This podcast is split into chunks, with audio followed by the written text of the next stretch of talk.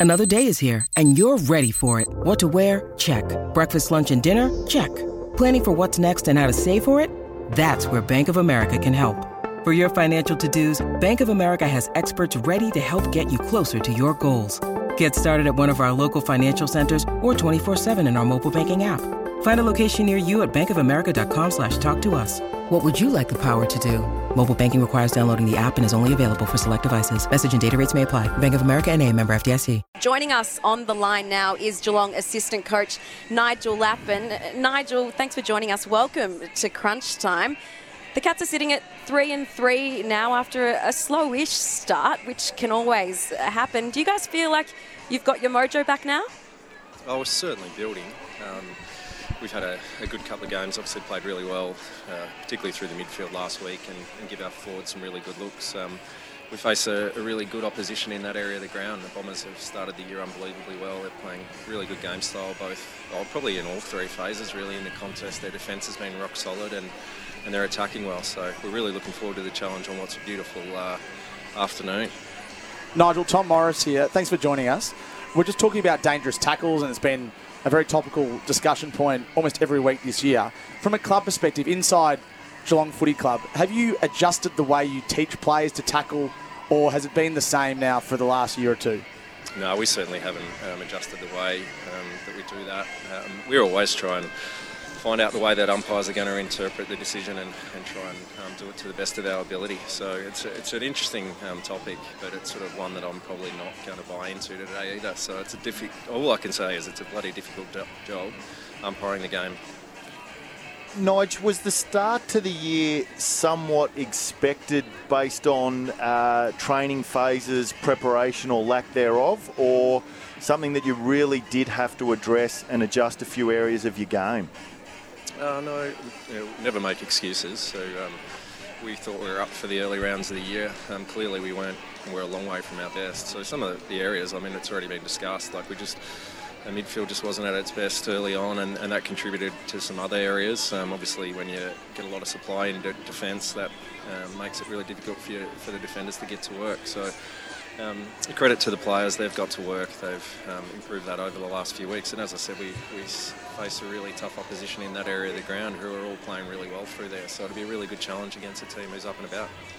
Nige, plenty of discussion in a positive way around Jeremy Cameron and how he's performing and how many goals he'll kick this year. I know that the coaches at Geelong could not give one stuff about any of that. But can you tell us why he is such a good player and playing the sort of football he is this year?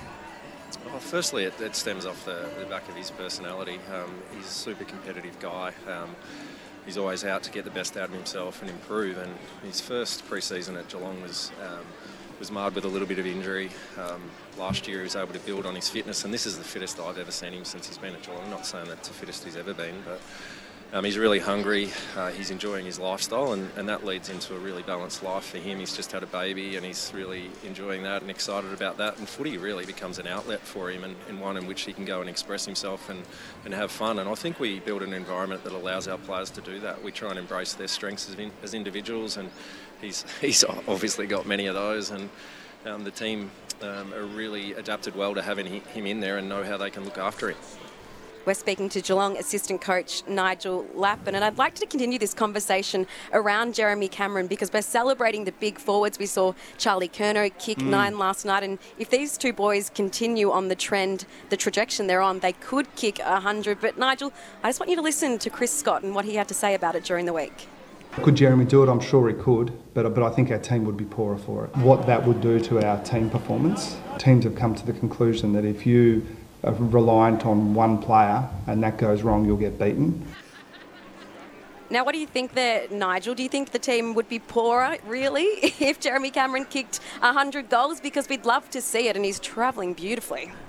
Um, I think what Scotty's alluding to there is that we've got a really good system ahead of the ball. Um, with all six of our forwards who play really important roles, and Jerry, Jeremy plays a really important role in that. Um, that doesn't mean for me that he can't kick 100 goals if they're all functioning really well and, and, we're playing really well as a team. He's an unbelievably smart player, and he can get off on the end of it as well as anyone. So.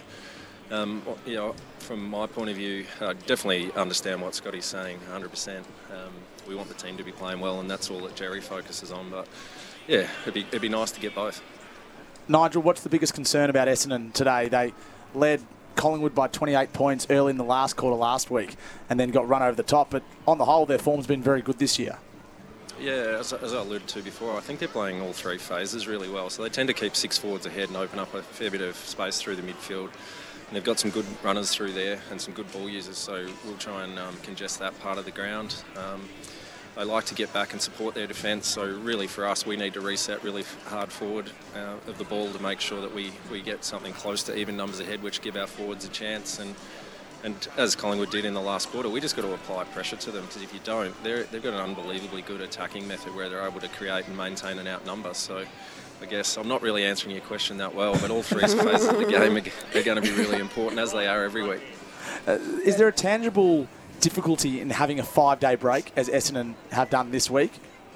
Um, it would be if, if they tend to back up, um, but we, we saw through um, you know 2020 through the hub years really that teams can recover really well and, and back up. I mean the hardest thing is if you get some soft tissues, then they tend to be harder to, to recover from and, and get up. But um, you know they didn't get too many out of last week's game. Um, obviously they'll miss Laverde out there today, but uh, no, I, I, don't think so. In some ways, and with with our group in particular, we tend to play really well off short breaks, so we're expecting the best from Essendon today. Well, Nigel, best of luck. It should be an absolute cracking match. Good luck, and thanks for joining us on Sunday Crunch Time. A pleasure, guys. Have a good call.